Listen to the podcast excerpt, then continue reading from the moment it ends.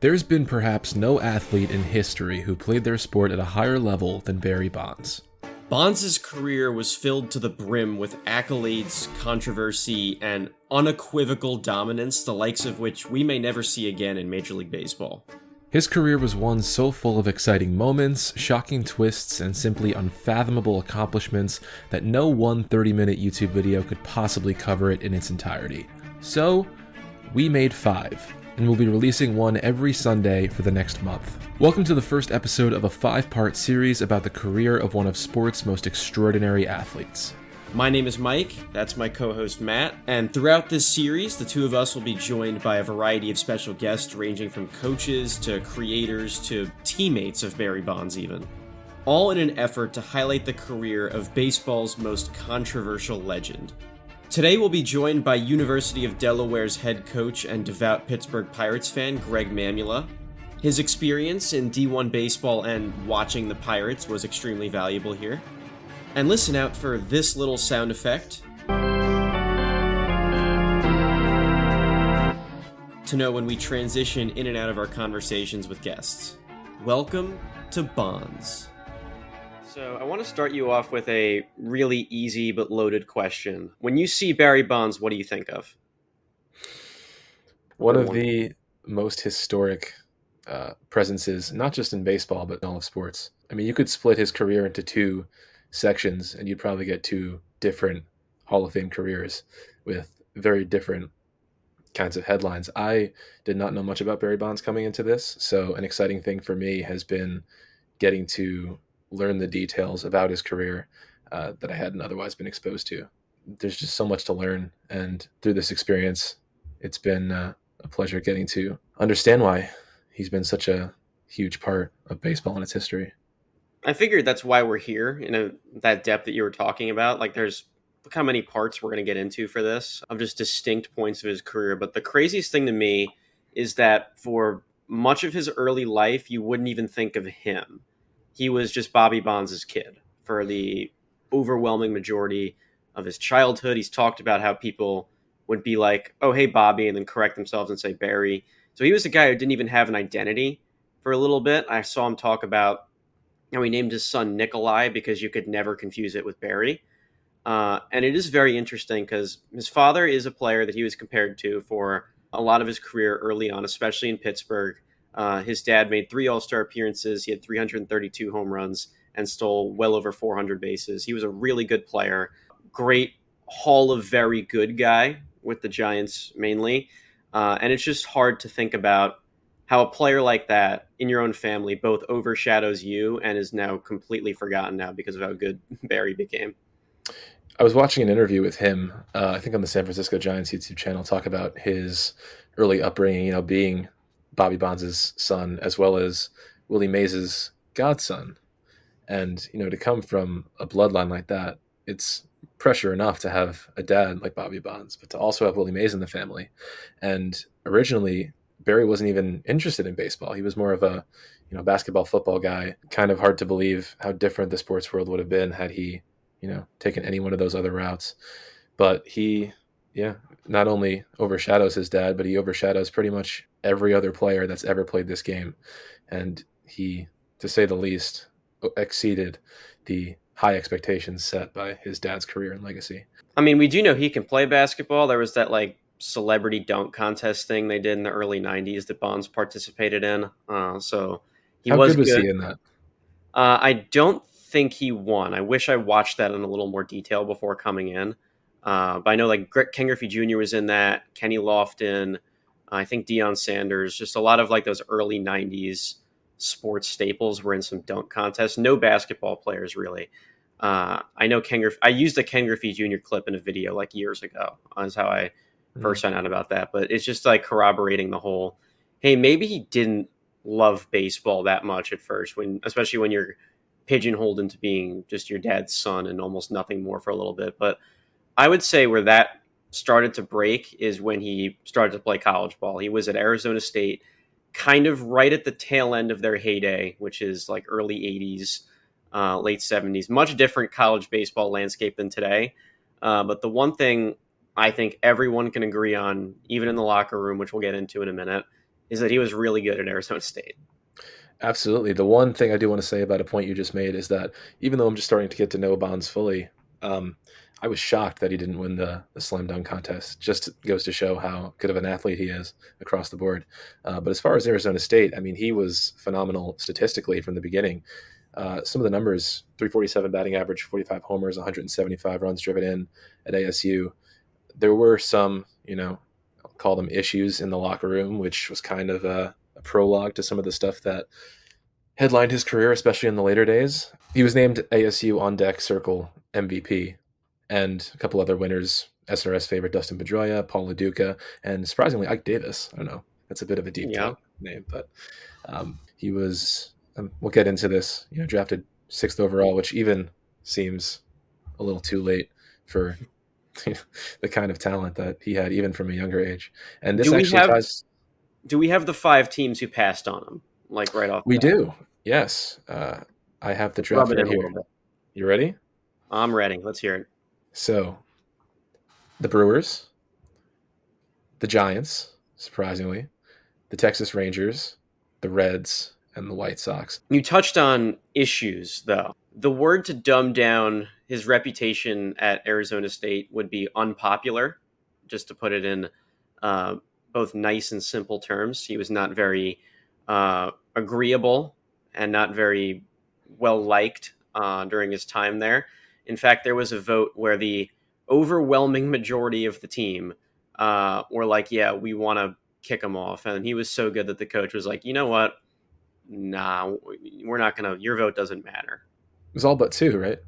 I believe it was all but two. Wow.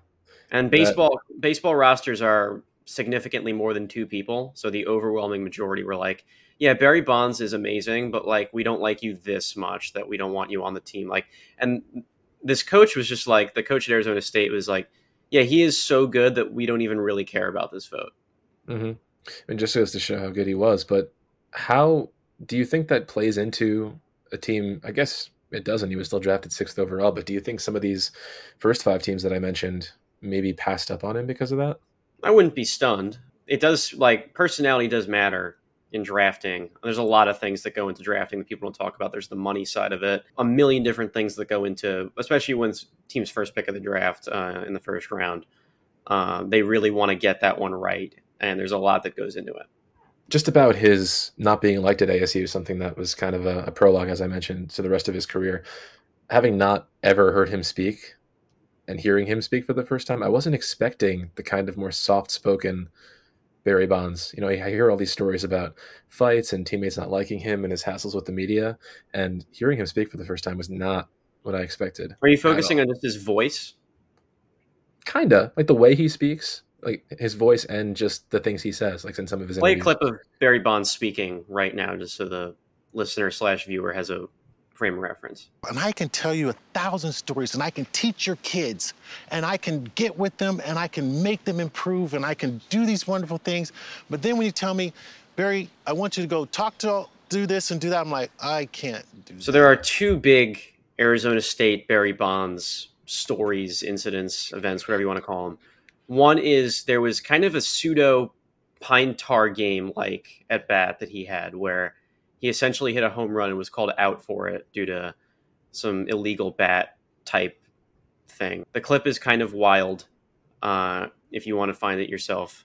And it is just, it shows you how he was a very controversial, even on field figure uh, from the time he was you know, younger than we are. We're both 23, 24. And from well before that, he was uh, considered kind of a controversial guy, even on the field. But he could still ball. The other big thing is that he had eight hits in a row in the College World Series in Omaha. Not like eight hits, eight consecutive at bats were hits at one point, which is tied the record up there. But the thing that I've always remembered about that when we found the clip, I, I swear to you, the umpire had one arm. The home plate umpire has one arm. Like, I swear to you. So it sounds like this isn't verified yet. Do we not know if this is true? Yes, it like hold on. I'm going to just personally present okay. this to you. Sure. Boom. Am I supposed to be seeing something? I don't see anything. You don't? I'm sharing my screen. Oh, uh, Oh, you're right. Huh. I feel like I. boom, boom. How have we not had a video done on him yet? Just a brief tangent. Like, how does that work? So, switching gears, he did get drafted uh, by the Pittsburgh Pirates, sixth overall, as you said earlier. He was up in the big leagues by 21, and to the surprise of pretty much everyone, if you if you didn't know about it, he wasn't that great when he first came up. No, I have some stats here actually. Do you now about like rookie Barry Bonds stats? Rookie Barry Bonds, 1986, 113 games played, 223 batting average. He OPS plus above average, which, you know, considering Bonds' worst season was above average, I think that says a lot. Not really much of a surprise. He only hit 16 homers, didn't really find his power swing yet, didn't really translate directly from ASU. Uh, just under a strikeout per game. He did steal 36 bases, which is one other thing I was very surprised to know. I didn't know that Barry Bonds was such a good base stealer. Oh, he Some was these numbers. one. He might have been the absurd. best power speed guy who ever lived. Yeah, no kidding. I I did not know. I knew he was a good glove. I knew he was obviously a fantastic bat, and he'd be able to get on base uh, just about any time he came up to the plate. But stolen base numbers, I had no clue. Like off the charts, and 36 stolen bases is really respectable, even for you know 1986 when stolen bases were a lot more common than they are today. The minor league numbers were good. He had 20 career minor league home runs in 115 minor league games. He only played 115 minor league games. They started him in A ball, then he went to AAA in 86, uh, played 44 games there, 148 at bats, and then bang, your your boy was a big leaguer uh, in very quick time. Still, even with those somewhat underwhelming numbers, still finished sixth in the Rookie of the Year vote. So, but point stands, he didn't have that great of a start, which for someone who's very commonly in the discussion for best baseball player who ever lived, and when we're in a world today where a lot of these young guys kind of right off the bat normally have really good jumps of it, it's kind of awe like awestrucking or whatever the word that you want to put there. I don't think awestrucking is a word. Uh, but It is for this podcast or this show. How about that? Well, whatever we're gonna call it. even looking at uh, Bonds' reference page, it didn't really seem like he became Bonds until 90. So it took him a few years. Like he had a, some pretty great seasons in 88 and 89, but like nothing Bonds level. Uh, but then, you know, you have the the 90s Bonds, those MVP seasons. He won his MVP in uh, in 90, his first one. One of many, as we'll touch on several times throughout this. Well, did he, when what year did he make his first All Star appearance? Um, that same year in 90. So he really blew up in 1990. His first All Star appearance, first MVP win, first Gold Glove, first Silver Slugger, OPS Plus at 170. We will get into that. So you did say you were a Pittsburgh Pirate fan. Can you tell us about you know that experience rooting for Barry on your favorite team when he was coming into his own? Yeah, I I grew up in Western Pennsylvania. Was fortunate that had a um, dad that was a baseball coach and would take me to a lot of Pirate games. Um, I was really, really into Major League Baseball, whether it was baseball cards in the winter, Strat-O-Matic, if you know what that is, Michael. Um, watching as much baseball, watching the Pirates, and I had one of those houses that the Pirate game was on the radio and TV every single night. If we were in the car, we were listening to it um, just great memories of childhood and um, Barry Bonds. Um, so I have strong opinions about Barry. If you want me to share those with you, Michael, as, as a Pittsburgh Pirate fan. Absolutely. Okay, so Barry, in my opinion, was um, you know Pittsburgh. I would consider a blue collar steel mill city. You know, my family grew up working in the steel mills in Pittsburgh, but um, blue collar and Barry obviously in Pittsburgh wasn't you know that type of player. He was flashy. He had the dangling cross earring, um, pimp home runs, not always run hard, not overly friendly with the media. Um, you know, kind of. I think it was kind of a love hate thing, and actually growing up at that time in Western Pennsylvania, like you had to be a little bit of a rebel to like Barry Bonds because that's not how you're technically supposed to play the game at that time. Um, and it was kind of like, you know, the antithesis was the center fielder, Andy Van Slyke, that the Pirates had, who played really hard, was really friendly with the media, was kind of the face of the franchise. And come to find out years later that Barry and Andy did not have a great relationship. So that was my memory, but you couldn't deny when he was a pirate, obviously, the talent level, um, the things he was doing on a field with, you know, his defense and left field for Pittsburgh, you know, the bases he was stealing. I think there was maybe some 40 stolen base seasons in there, the home runs he was hitting. Um, just a really, really talented player for Pittsburgh. It's hard to imagine Barry Bonds as like a trendy, up and coming young player that was kind of underrated. You said no one cared about OPS plus in 1988 and 89, but he's he's pushing 150. Uh, really good power speed guy. Uh, he's consistently in like the high 20s home runs and the high, like 30 to 40 stolen base range all these years. Uh, so that that's a guy who can play, and he's what 22, 23 most of this time. So that's I'm surprised they weren't a little higher on him than they seem. The no All Star appearances is is really weird to look back on.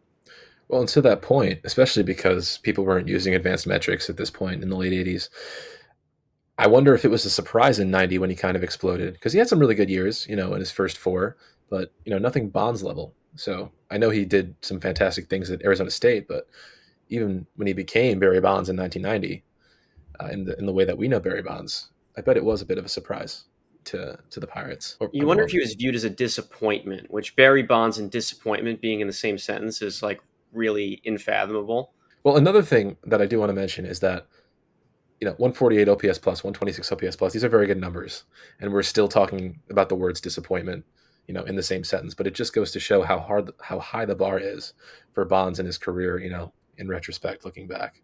Absolutely. Is, yeah. And he was a guy who was.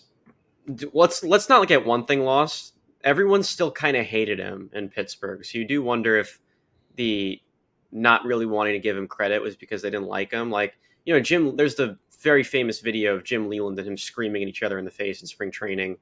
Uh, he was still not necessarily a popular figure uh, when he was in Pittsburgh, at least amongst like his peers. So correct me if I'm wrong, but that incident was that because of his scuffle at spring training with uh, a reporter who was getting in his face, according to Barry. Yeah, and Barry kind of accused the Pirates of setting him up uh, make of that what you will. Uh, and Jim Leyland kind of tried to put him in his place, and it became, uh, at the time, a very public video of a player and manager yelling at each other, cursing each other out, which put yourself in 30 plus years ago headspace. That is so uncommon to be seen, pre internet especially. Mm-hmm. Uh, so that kind of set the baseball world on fire for a little bit. Now, what year was this incident? I believe it was 90. I'm going to check. I could. So this was, as we were just talking about before, you know, his huge breakout. So now imagine a world where he does this even sooner. Say the first season, and he's already having issues. I think there's a non-zero likelihood the Pirates don't really put up with that for too much longer. If he's going to put up, you know, not Barry Bonds numbers for during the it's time 91. things. Okay, all right. So he had, I'm sure, a little more leeway there. You know, just coming off of an MVP, which was probably good for him and the future of his career. Who knows? how different it would have been. So 90 MVP year is kind of Bonds's breakout, so to speak. Led the league in OPS, OPS plus, and slugging. Uh, won a Gold Glove too, and a Silver Slugger award. This is a guy who is a true five-tool player, and he was doing it on a team that was ascending. The Pirates made the playoffs for the first time in a while.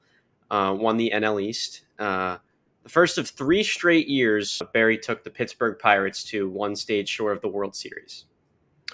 And to that last quote, flash forward a little bit, and Barry Bonds had specifically said after a playoff game, you know, one team or one person can't, you know, do it all for a team. So, uh, kind of goes to show that those three NLCSs, those three championship appearances didn't really go the way the Pirates wanted to. And those were some pretty good teams, and they just fell short three straight years. And in a very dramatic fashion in that last one. I don't know if we want to transition into that yet, but uh, that 1992 NLCS, especially, I think shows a lot about Barry Bonds, especially in those earlier days before he became that household name. I do just want to, before we transition, are you aware of who his big co-star in Pittsburgh at this time was? Uh, was it Bobby Bonilla or Jeff Bobby Van Bonilla. Scott Van Slyke? Andy Van Bobby Slyke. Scott is the child. Scott Got is it. who's uh, doing the stare down with Joe Kelly in the 2013 Uh, yes. Yeah. Wow. his his dad was a pretty good center fielder. That that was a really good team with Bonilla Bonds, Van Slyke. We talk. They go to three straight NLCS. That's a pretty good team. Uh, but the bubble bursting fact that we could just rip the band-aid off for is that they didn't win any of them. No, and a lot of those, or a majority of those losses, were against the Atlanta Braves in Two out of three, pretty yeah. unfortunate fashion. And uh, it started a, a nice little rivalry between the Braves and Barry Bonds specifically, not the Braves and a team. Uh, Barry would be in a pennant race with them when he joins his next team in 1993, and he'd reference those uh, matchups in the NLCS against the Braves a lot. And yeah, that was really the last breath for the Pirates. I mean, they had some runs, you know, in the late 2000s, early 2010s, um, but the Pirates haven't really done much serious since then. When like when Bonds did leave, which we're about to get to, he he does leave Pittsburgh, as you're most likely aware. He they they really weren't the same for really ever. You're right. Uh, they didn't go to the playoffs for 21 years until 2013.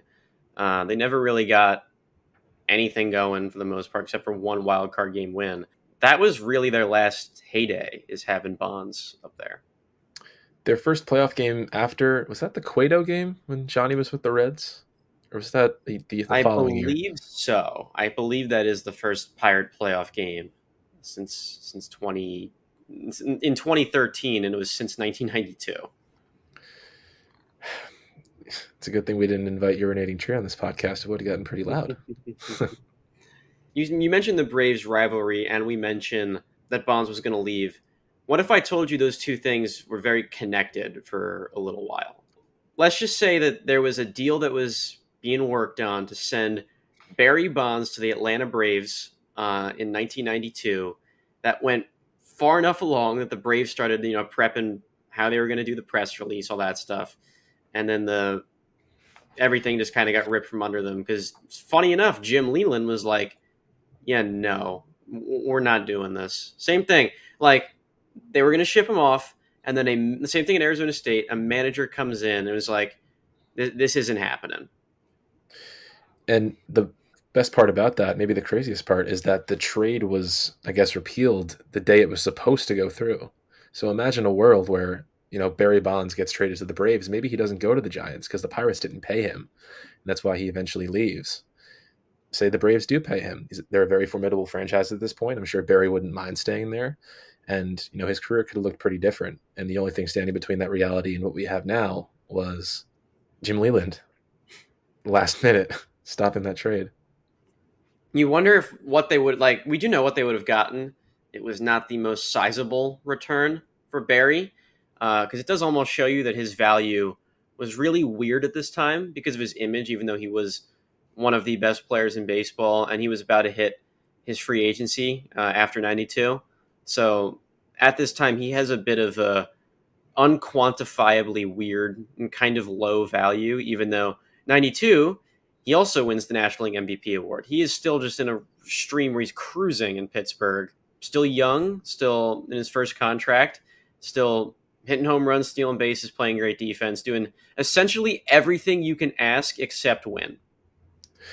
Barry Bonds, let me read you some stats. In 1992, had an OPS plus of 204, 104% better than league average. Still nowhere near his ceiling, as we'll see later in his career.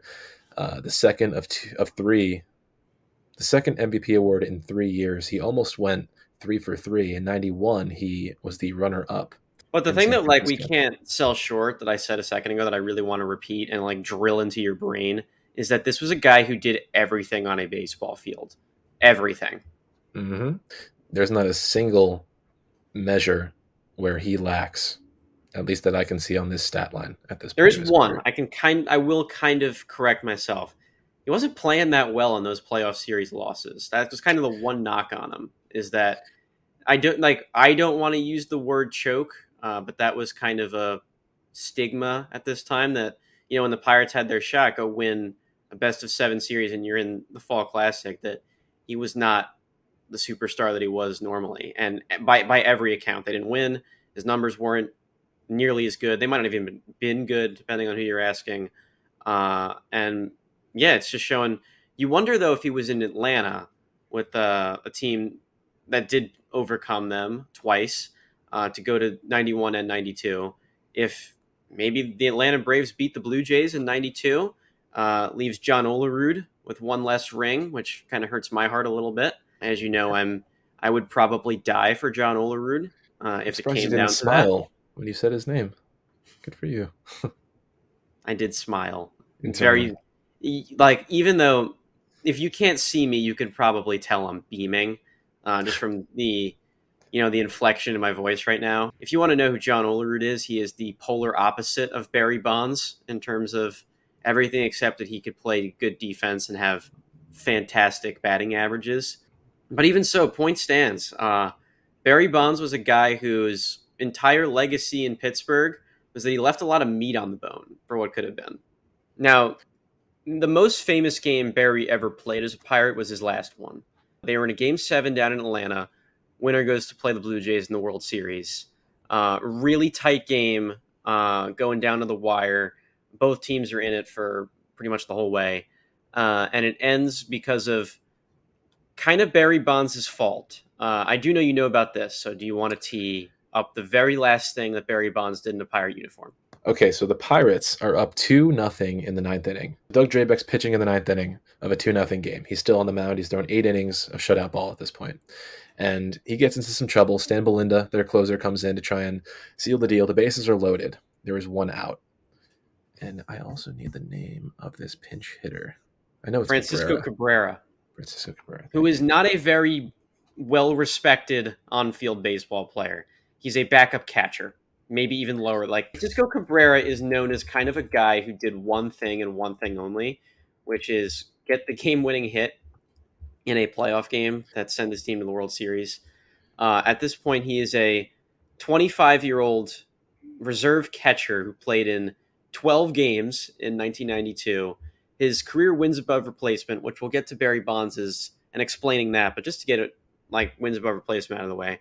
Francisco Cabrera's for his career was 0.5 on baseball reference, which means that for his whole career, he was only about half a win better than what is considered a replacement level big league catcher. And this is the guy who no one takes seriously, except Barry Bonds, apparently, because Barry Bonds is standing a little too far back out in left field in this situation uh, for a game winning hit. At this point, I don't think we touched on it. Andy Van Slyke yeah, you, there you go. You got Perfect. you got Dad's name right. Him and Barry Bonds do not like each other. So when Andy Van Slyke tells Bonds in left field, "Hey, move in a little bit," Barry gives him the peace sign. He's not having it. So the peace sign. The peace sign. He could have given him a much worse sign, which is what I would have expected from Barry, but no. So Barry says no on the next pitch, or at least in that at bat. Cabrera plunks it into left field. Bonds throws slightly offline the tying run had already scored. The winning run's coming around to score. The runner beats Sid the throw. Bream. Was the runner? Sid Bream is the runner, and uh, let's not get it twisted. Sid Bream was slow, so it was kind of a huge deal that he beat this throw in the first place. Just uh, barely. just, just, barely. And you know, barely. if Bonds had both been one of the majority who is like, yeah, Francisco Cabrera is not a very good big league hitter. No disrespect to all the Francisco Cabrera lovers out there. But if he would moved a little in, took Andy Van Slyke's advice, or just was a little bit ruder in his perception of Francisco Cabrera, Pirate season might not end right there. Well, two minor points. One, this was the first playoff hit of Francisco Cabrera's major league career. It's it is considered kind of an amazing moment in underdog history that Francisco Cabrera is who did it. It's one of the beautiful things about baseball that it's a guy that you would you would never know his name if he didn't do that. And he's the guy who had a walk-off hit that sent the Braves to the World Series. That's kind of what's awesome about baseball right there is that there's this is a game that's chock full of stuff like that. Mm-hmm. And then the second point is that to Bonds' credit, what he the reason why he said he did not move forward was because Cabrera had hit some missiles that that had gone foul, but that's why he had stayed back. I'm not saying that that's the correct approach, but that's also something to consider. You did say it was two nothing going to the ninth, so the Braves scored three in the bottom of the ninth. Braves scored three in the bottom of the ninth. The Pirates were a win away from, you know, breaking this NLCS mini slump. And, and Cabrera gets the hit with one out. You said. Yep. How did they get the first run? Because you said two run single that makes it three two. How did they get the first run? I believe it was a sac fly. I'll double check. Uh, yep, a sacrifice fly from Ron Gant off Stan Belinda. It was the first Got it. battery faced with the bases loaded. The deep So- left field drive. So yeah, big rally in Game Seven. So regarding the 1992 NLCS, um, how do you feel about it as a Pirates fan? What's your take on Bonds in left field, supposedly refusing to move up? Yeah, no, I was at. I was not at the that game. Um, I was at one of the games earlier in the series when the Pirates lost, maybe game three, four. I don't remember exactly. Um, and again, was completely dialed in. Like that was my life, live and die by the uh, Pittsburgh Pirates at that time. But um, obviously, it didn't come out. I don't think until later, at least that I heard later, that supposedly Van Slyke told Barry to move up. Um, you know, on the Orlando Cabra- Orlando Cabrera I think it's Francisco. Francisco. Um, when Sid Bream scored from second, you know, this whole story, Andy Van Slyke told him to move up. He refused to. And obviously, if he was shallower, he had a much better chance of throwing him out at uh, home plate. So that, like, was such a bad taste, I guess, when you learned that later. And the whole play of Sid Bream, this former Pittsburgh Pirate, um, Pennsylvania native, running through a stop sign to beat the Pirates you know, and obviously sent the franchise to a very bad place and one playoff appearance, you know, since since then. So I don't know if that's what you're after, Matt, but that's my recollection and take on that. I actually didn't know the second base runner was uh, was a Pittsburgh native. Yeah. Well, not he was a They ran through a stop Pennsylvania native, Carlisle, Pennsylvania. Sorry, yeah. He actually lives in Pittsburgh, ironically, now. Oh, wow. And I know, I don't know about now, but I heard him say 10, 15 years ago, he occasionally would get, um, you know, somebody would yell at him when he was out in public for scoring that run against the Pirates. So this was like Pirates get three outs in that spot, coming in two nothing. The Pittsburgh Pirates are in the World Series, which is a thought that anybody under the age of about thirty has never had in pretty much their whole life. Yeah, and the most important piece, I think, is this is the end of Barry Bonds' career as a Pittsburgh Pirate.